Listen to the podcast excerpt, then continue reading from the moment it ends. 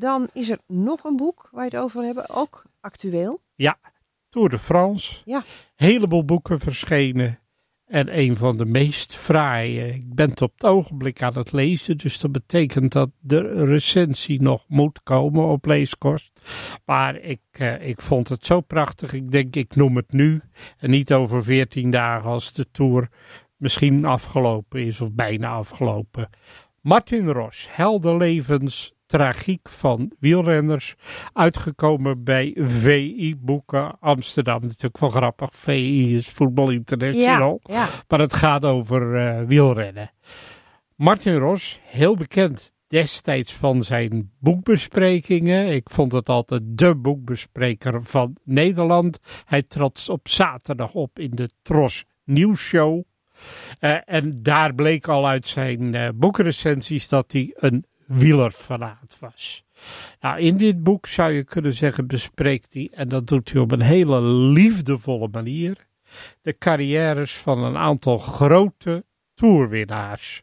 Gerrit Schulte, Jean Rubik, Gino Bartali, Fausto Coppi, Ferdinand Kubler, Hugo Coblet, Louison Bobet, Jacques Anquetil en Eddy Merckx. Ik geloof alleen dat Gerrit Schulte niet echt de Tour heeft gewonnen, maar hij heeft wel naam gemaakt in Ja. de Tour.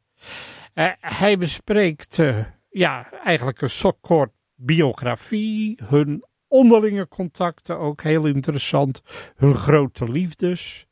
Ladeert een en ander met uh, het rijke leven van zowel die wielrenners als van hemzelf in de wijk Klein Rome in Hilversum. Heeft het ook over zijn eigen liefde voor fietsen. Die streed ook weer met zijn liefde voor boeken. En nou, het is een en al fantastische ver verhalen. En Ros is echt een grote verteller. En uh, dit boek hou je ook na de Tour. Oké. Okay. Ja, de Tour, hè. er zijn al heel veel boeken over geschreven. Is hij nou echt de eerste die het over uh, de Tourwinnaars heeft?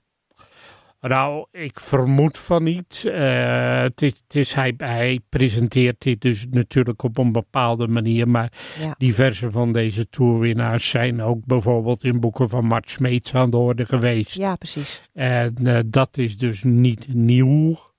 Uh, ik kende bijvoorbeeld ook zijn verhaal al over Fausto Coppi en diens minnares, de dame in het wit. Prachtig verhaal.